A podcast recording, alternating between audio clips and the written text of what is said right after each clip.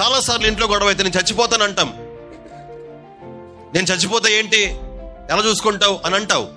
చాలాసార్లు ఇంటిలో ఏదైనా గొడవ అయితే ఇక నా బ్రతికెందుకు? నేను చచ్చిపోతే మేలు? అని అనుకుంటున్నావు చాలాసార్లు పిల్లలు ఏమైనా అంటే ఒరే చచ్చినోడా? అని అంటాం.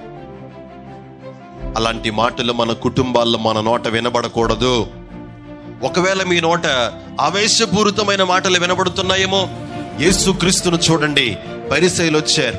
శాస్త్రులు వచ్చారు. చాలా మంది వచ్చారు. దూషించారు. హింసిస్తున్నారు. రాళ్ళు పట్టుకుని కొట్టడానికి కూడా సిద్ధంగా ఉన్నారు. అయినను అతనిలో సాత్వికము ఏనాడు పోలేదు యేసుక్రీస్తు ప్రభువులో. మరి మనలో